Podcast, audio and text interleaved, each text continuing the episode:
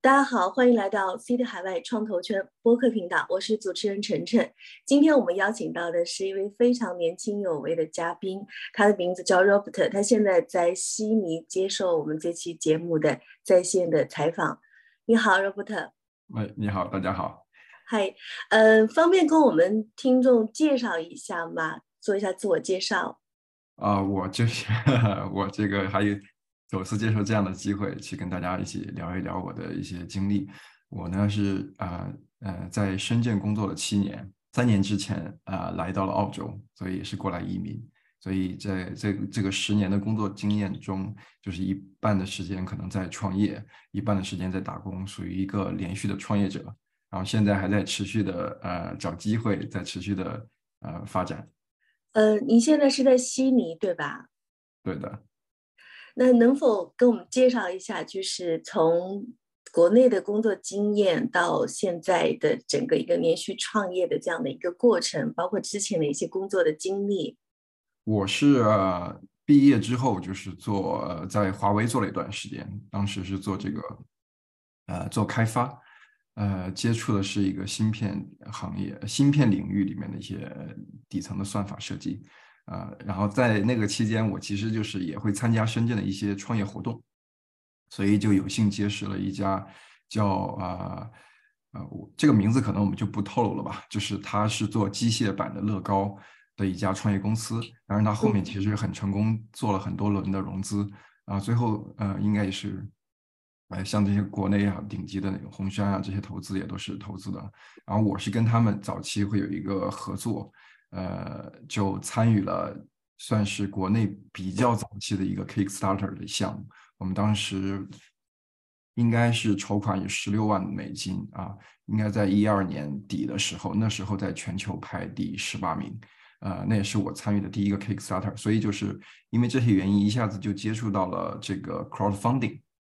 啊这个平台。呃，但是后来就是再过一两年，应该就这个平台就很火了，然后也国内也有一波智能硬件的创业潮。呃，我也是赶在那个潮的之前的时候，其实就从公呃华为离职出来创业，然后做了我的第一家公司。第一家公司我们做的产品就叫，呃，是一个空气质量检测器。呃，我自己也去呃在 Crowdfunding 平台里面去众筹。啊，当然那个项目呢，从众筹的额度并不高，但是因为北京当时正在雾霾，嗯，所以呢，就呃，刚好这个产品是测量这个空气质量，呃，就是空气质量嘛，和这个手机 APP 啊这些东西，就是智能硬件这些概念比较挂钩，所以就受到了国内外很多媒体的关注。然后我们也入选了极客公园当时在呃，就是全国征征集的一个五十大创新产品的一个名单。然后也也被受邀参加他们的大会，所以就是那时候会觉得，你可以想象一下，那时候我才刚毕业，本科毕业没一年多一点，所以就是风风华正茂，或者是这个就是那种感觉，所以年轻人就比较飘啊。所以我们其实是在呃做那个产品的时候，呃经验其实完全不够的，因为我们很容易把这个 demo 给做出来，但实际上批量生产啊，解决 to C 产品的硬件。呃，包装各种呃认证，FCC、CE 认证，然后各个解决这个代理商关系、媒体关系，还有找投资，就是创业的那些方方面面都经历过。呃，其实学习成长肯定是很大，但是其实当时的那个遇到的困难也是非常巨大的。然后对我的呃这个就是认知的一个颠覆也是非常大的。但是年轻气盛，可能因为跟合伙人还要再处关系啊，然后就很就很难。对我的。呃，当时是我作为那个就是叫所谓组织者吧，啊，就找找了大概呃三个合伙人，其中两个合伙人大大概比我大个十岁十岁多一点。你也知道，就是一个可能年龄比你大十岁啊，我是一个毕业生的没多久的情况下，别人其实看我就跟看透明人一样，所以我的可能就是一些年轻气盛，他就会产生一些不可调和的一些冲突。然后这个项目的话，在一年的时间，我们就把它关闭了。当然，我也拿了呃一笔投资，呃种子的投资，但是也没有办法，这个就项目就走不下去了啊。当然，我现在跟那个投资人 关系还是很好，他也是我的算是一个一个贵人啊。这段创业经历的话，其实对你个人而言，你觉得就于当下而言，它其实是一个你对创业这件事情的一种，应该说一种是一种启蒙，或者说是一种初步的尝试。对你现在创业来讲的话，是不是还是一个非常利好的这样的一个起点？没错，没错。其实这段经历，我也有一些，有时候跟一些朋友或者是一些学弟学妹沟通，或者一些年轻的、更年轻的一些创业者沟通，讲到就是，是不是毕业了就应该去创业，还是说先去大公司积累一下经验，学习一下？其实我我当时看到，就是我这十年的经验去看到的话，确实有两类人走着不同的两条路径。呃，有比如说我们当时那个机械乐高的创始人，他就是。本硕连读毕业一年，创创立这家公司，然后就没有换过公司了，一直做到现在。对，每年销售额肯定是要上亿的，然后有五百人、五百个员工在国内，他算是非常成功，然后一条路走到黑这种情况。当然也会有其他的人，比如说去大公司历练一下，然后再出来去做。然后我是觉得这两条路径呢，其实殊途同归，因为最终的话，从个人成长上来讲，当然我会更倾向于直接创业。因为呃，他对一个人认知的颠覆这些东西是巨大的。相对来讲，就是我们会讲究一个时间，呃，叫做学习效率嘛。那你相同单位时间的学习密度，啊，它是会高很多的。所以，呃，就像我们现在去创业或者做做生意也好，你所呃处理的那些事情，呃，麻雀虽小，五脏俱全，其实本质是一样的。那么你早点有经验，即使当时不成功，也对呃人生未来的帮助很大。所以这也就解释了为什么有一些啊，比如说富豪家族，他们的小朋友或者是这个孩子 从大学毕业，他们就投一笔钱让他去做这个尝试，不在乎这个输赢，到底是一样的。那在这一段创业经历过后的话，你又去接着创业了吗？呃，我就去腾讯了，去腾讯。啊，去了腾讯。你你就业的单位，其实，在我们听来哈，都是如雷贯耳，在国内也都是赫赫有名的。其实，所以你的你在学习的时候，就是在读大学的时候，是不是也是有非常光鲜的履历？我我的学校不是说很不是，并不是 top，对，但是我确实是属于那种在学校比较折腾的人。所以就积累了比较多经验，但是我跳呃就是转行到腾讯，其实完全是一个陌生的，就呃做 product manager。那之前呢，只是一个就是开发人员，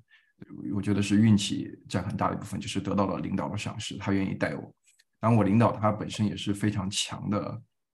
呃一个产品的呃负责人，他也是做过过亿上亿用户的产品，所以他也是觉得我这边有一些能打动他的一些天分，这也是我们做。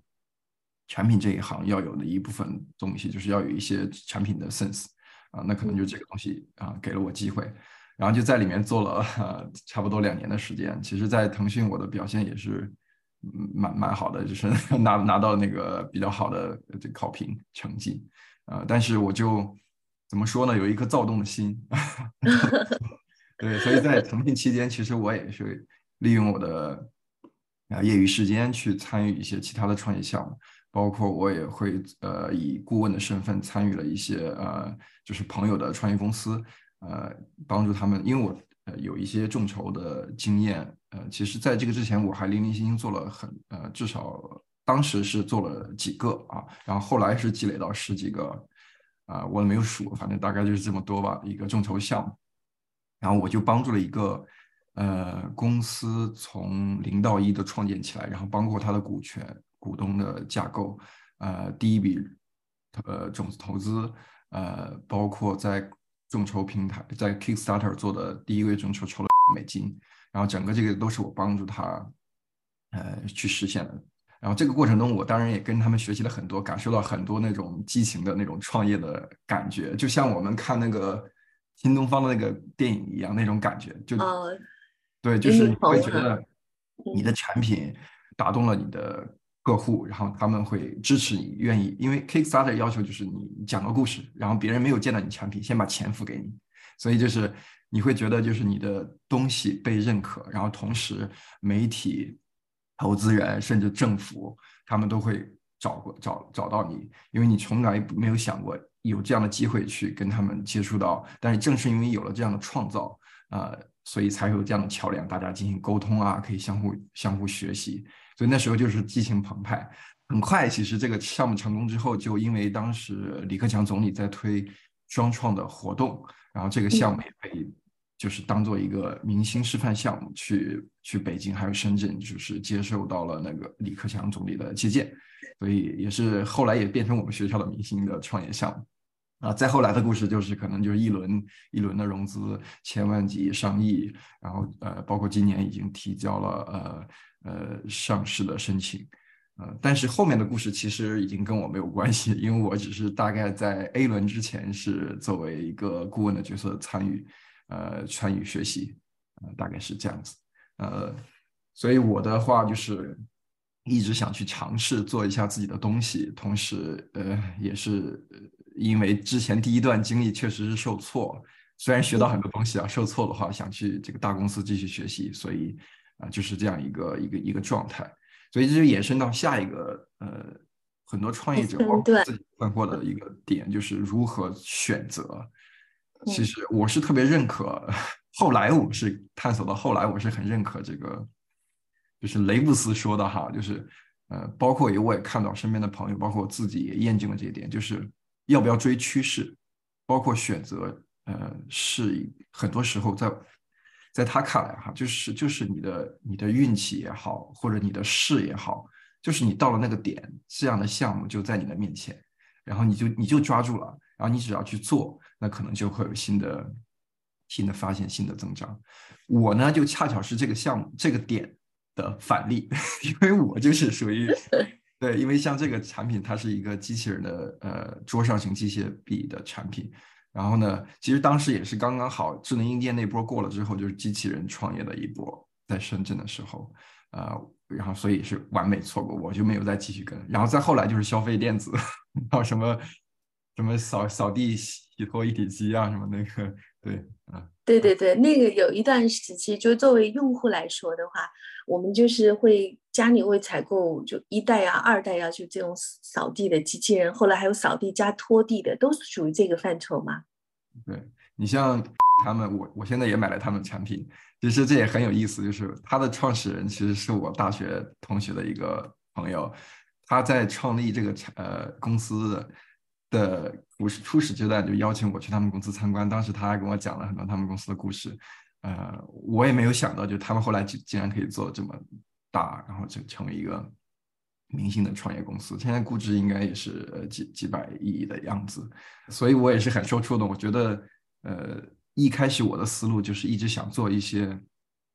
小而美，或者觉得很创新、比较偏技术思维一些。然后后来我慢慢发现，就虽然我们是产品经理哈，天天讲痛点痛点，但是真正自己去做的时候，还是忍不住会去做一些觉得酷的东西，或者觉得呃很很创造、很创造性的东西，因为也习惯了那个被媒体包围的感觉哈。但是我现在是完全不会这样去选择了。我现在如果让我再去选，肯定会选那些呃痛点更多的，越大众越红海，竞争越激烈，反而是我觉得更好的机会。啊，这个说的可能有点散。没有关系，我觉得我在我们聊天，我我捕捉到几个词啊。其实你看，我们每个人如果在创业的时候，我们都会。一个是自己的，我们讲情怀嘛，就是说我想去做我自己内心坚持的那个部分，就像你说的小而美的公司，但是这个小而美的公司，它可能不见得是大众他们都所能够接受的。那是刚刚你讲的说，越是被大众所接受，越是红海的产品，它可能更加适合去搏一把。那但是其实又是。对很多创业者来说，他又会很矛盾，因为我们知道创业是一个什么样的过程，它是一个你自己在实施自己想法这这这样的一个过程。所以在你有这个想法刚刚落地的时候，其实你是在开始是并不是那么有信心的。那与其说我们今天去呃做一件事情，其实我们就是自己去去找到了我们当初就我们经常说。创业就是我自己吹了一个很大的牛，然后我自己要努力去实现它。有可能这条路不是那么的好走，但是有的人他就是因为天时地利人和的关系，最终他就实现了。我现在发现国内有很多的产品哈，就是你比如说像锅具，像已经很红海的这种产品，但是依然会被很多九零后拿出来做，他做的一样很好。所以这个好像就是似乎验证了你刚刚讲的，越是被大众所接受，越是我们用国内的话讲叫很卷的行业，它还是有很多机会的。最终还是无论大环境怎么样，其实每个朝代或者浪潮里面总会有弄潮儿出现，所以每个十年或者五年过去都会有不停的机会出现，每个十年五年都会有当时所处的那个困难，所以我们回头看的话，其实呃我自己总结的话，确实也错过了很多波的暴富的机会，或者是这个能够做的比较久的大的项目的机会，所以呃。所以，我现在我的心态倒不会那么的呃呃急躁，不会说想去一定要去追什么现在的 AI 那些东西，而是更多的还是思考最原始的人类生活本身的东西，人类的诉求、人类的需要，呃，人类的呃痛苦有没有可以值得去解决的地方？因为这里面其实一定是一个价值的体现，然后自然就会转化成呃相应的回报了。那在过往的这两段经历中的话，其实它对你来说，一方面可能是我们对自己原来的这种创业的过程中自己存在的一些不足的自我审视。那同时，我们也拓宽了很多哈。那又是什么样的契机，你会来到澳洲，然后再继续的开启自己的创业之路的呢？啊，其其实来澳洲的想法应该跟我们绝大多数华人的移民想法是差不多的啊，更好的。自然环境更好的下一代教育啊，这样的，因为我是觉得有一点是让我很很想去探索的东西，因为我们看近近百年的工业革命到现在，其实我们环顾四周，在我们生在我们那个房间里现在使用的产品，电脑、电话啊，就是电灯啊，就是很多东西都是来发明，都是来自于西方社会。所以我是很希望让我的下一代有机会参与到这种更高维度的竞争上去，因为他们其实已经不存在说，呃，生活层面的东西。呃，我也是希望，就是如果他们有这个诉求或者有这个愿望的话，希望他们能够站得更高，然后做一些更大的事情。嗯，所以这也就是可能是最一些最基本的考虑。呃。然后来了这边之后，其实也遇到了跟其他华人一样的问题，语言，然后就业啊，所以 我是 在在在这边有一个全职的，还是做我老本行产品经理的工作。但是我们华人做产品经理的其实非常少，原因就是因为语言卡了很多人。然后这边会有一些亚洲人面孔，但是他都基本上都是 A B C，英文完全没有问题。所以像我这种，呃呃。跑过来之后还能做产品经理的就会就会比较少一些。当然，我这个过程也其实蛮蛮痛苦的，主主要还是因为运运运气比较好，然后得到 对对，可能就是得到了领导的赏识。现在就是有这样一份工作，呃，借助这个工作，我觉得呃，这里额外说一点，就是我觉得这份工作也其实也有很多意义。它更多的意义不是收入，而是一个窗口去了解这个社会。呃，因为只有通过工作和合作，才能更好的去了解一个人。呃，我们做产品或者做生意，你肯定是最需要了解的是你的客户，了解他们之后才能把东西给卖给他们嘛，就是这样的一个道理。那客户是由人组成的，呃，我呢就是想着就是现在一边的打工，还是走走我会的我的老策略哈，一边打工一边的去继续探索。呃，当然我也观察了一下，在澳洲的华人主要的几个生意模式，包括也也会有一些比较创新的一些，比如说。在 FinTech 领域，他们做一些呃支付的方案、跨境的一些方案，其实做的也蛮大的，呃，也有很多这种创新的创新的东西啊，呃，所以我还在学习。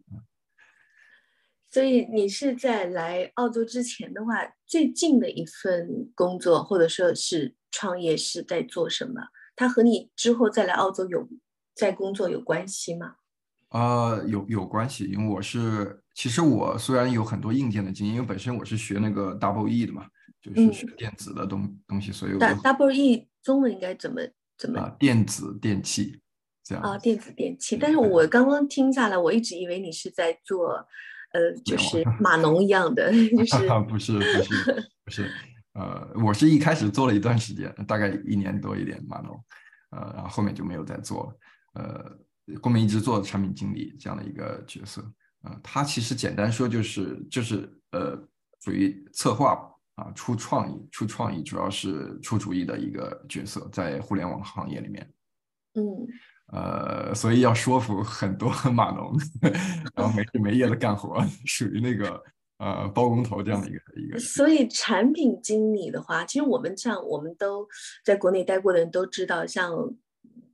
互联网的科技公司，它其实有很多产品。那也有人说过，其实像当时像微信这样的产品，在这个就是在腾讯，它是属于一个其中一个产品之一，对不对？那一个产品能够在这样的科技公司，它能够就最终把它做大，能够推推向这个所有的用户，它其实能够一路成长起来，它也是对产品经理来说的话，其实是非常重要的。就一个产品经理对一个产品，它是否能够顺利的。把它先生产出来，然后再让它获取大量的用户，最终能够在这个市场上再再立足，甚至去一点零、二点零、三点零层层这样去升级。其实产品经理算不算是他的灵魂人物？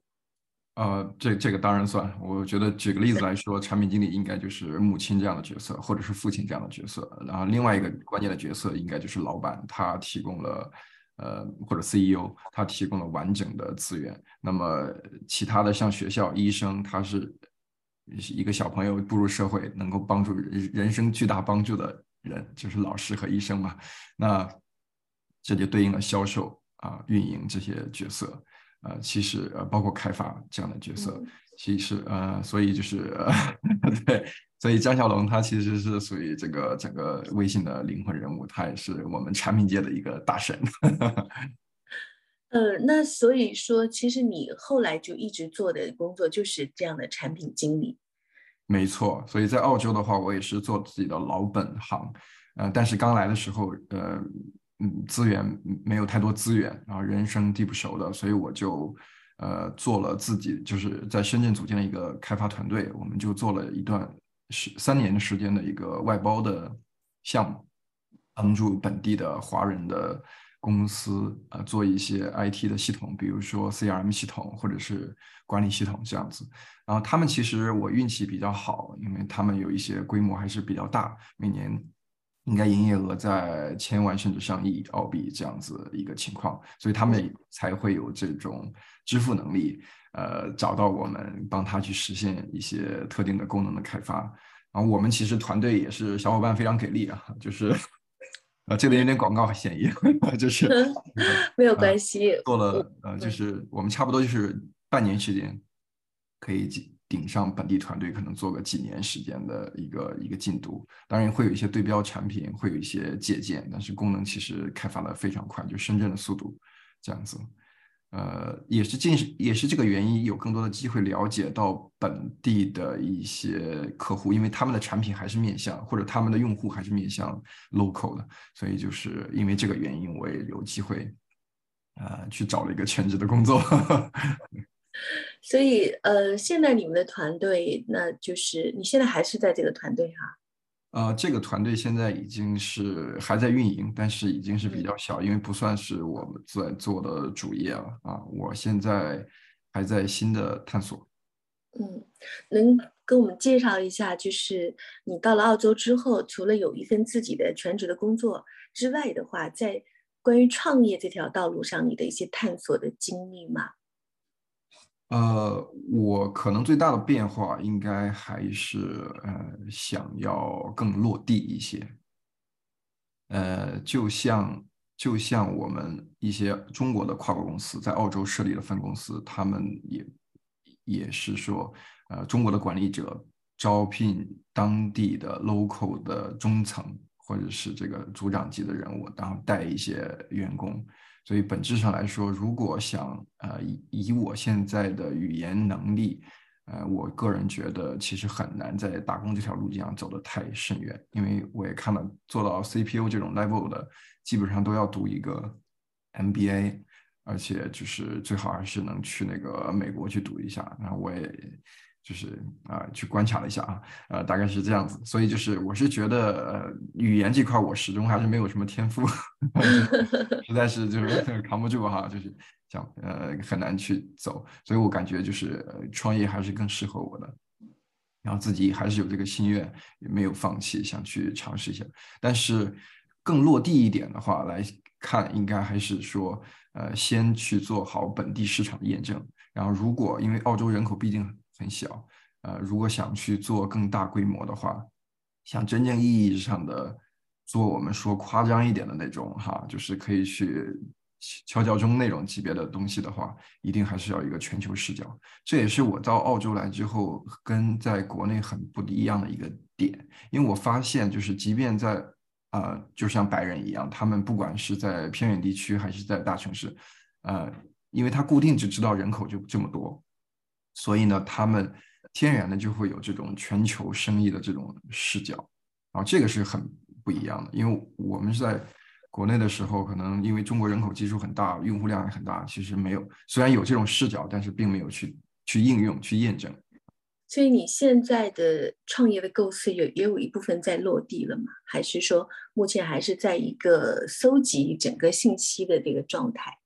呃，我觉得这个问题其实很好回答，就是在这条路径上我们从来没有停止过。但是呢，什么是开始，什么是结束？或者我换一个说法，就是没有开始和没有结束。所以 不存在说一个一个一个点子。或者是一个想法，它就是一个开始态，所以就是我觉得，呃，任何时候去积累都是呃值得的，都是有意义的。呃，我觉得，呃，所以就是从这个我现在来说的话，可能就是愿意尝试一些小小的点，但是足够痛，然后我去尝试一下，把本地的呃麻雀虽小五脏俱全的最小闭环给跑通，然后再逐渐的思考，呃，所以就是重新再去学习一下。过往的在国内的这段经历的话，就是对你而言，就是和现在在澳洲的这段工作经历来讲的话，你觉得这两个国家就是不同的这种工作经验哈，和对你今后再去创业的话，它其实能这么说吧？就谁的经验，哪一部分的经验对你来说你觉得帮助更大？还是说原来在国内的这一部分，比如说我们讲到融资的部分，讲到团队的部分，可能。到了澳洲的话，它并不见得就是完全是可以直接经验是可以套用的。我觉得有人在的地方就有江湖，其实江湖无论人种，它本质上是一样的。所以，呃，唯一不同的，在我看来是呃形式上的，比如说怎么样去接洽，然后去沟通和促成谈判，包括一些规则层面的东西。但是本质后面的逻底层逻辑其实非常简单。啊，那投资的思想。或者是这些，他们的视角是想怎么样？然后作为创业者的视角想怎么样？然后本质上它的东西是一样的。我并没有觉得就是两者有很大的区别。而且国内很多东西都是借鉴于西方的东西，比如说我们的就 IT 行业的编程语言这个架构，然后这些所有的东西都是来自于西方，所以本质是肯定是一样的。可不可以跟我们分享？呃。一件或者到两件，你在创业过程当中，就是比较颠覆自己的一些呃思维模式的一些事情或者一些经历。我觉得你的经历还是比较丰富的，因为你看啊，其实我们在国内，我们有很多的人创业，他可能就是一个小生意，或者说他有一个企业工厂类型的。那真正走到说经历过有融资，那有甚至还有 A 轮、B 轮，那还有很多轮的最终。其实我觉得应该是在，就是在你的经历当中的话，起点是比较高的。但是你比如说像我们有很多的小伙伴，我们都经历过创业，但是真正的我们能够走到融资啊，或者是 A 轮、B 轮，甚至后面还有更高的这个拓展，我们其实很很多人他的创业的天花板都是到不了的。呃，我觉得嗯，有一个很值得分享的点，就是关于嗯。关于要不要去做的一个点，嗯，怎么说呢？就是说我观察到的或者是接触到的这些，呃，做的比较好的创始人，他们其实规模做的足够大，员工几百人，然后这个销售额是上亿，呃，也都是短短几年时间成长起来，包括几轮融资很成功的这些人，他们都有一个共同的特点。就是可能会有一些呃冲劲，就是在一个特定点上面，他就去干了，可能没有太多的怀疑。我一开始我并不理解，啊，为什么要这样子？因为好像没有想清楚，或者没有想明白，或者在创始创始阶段、创业阶段初期，我们进行讨论的时候，可能这想法都已经被很多逻辑性的思考给否定了。但是他去做了之后，却不断的发现了新的东西，然后不断的成长放大。我认为这里面后来我理解到，就是一个认知螺旋的问题。其实，呃，作为一个核心的创业的人，他一定是看到了、认识到了。别人看不到的东西，所以只有你沉进去，呃，无论是这个点大还是小，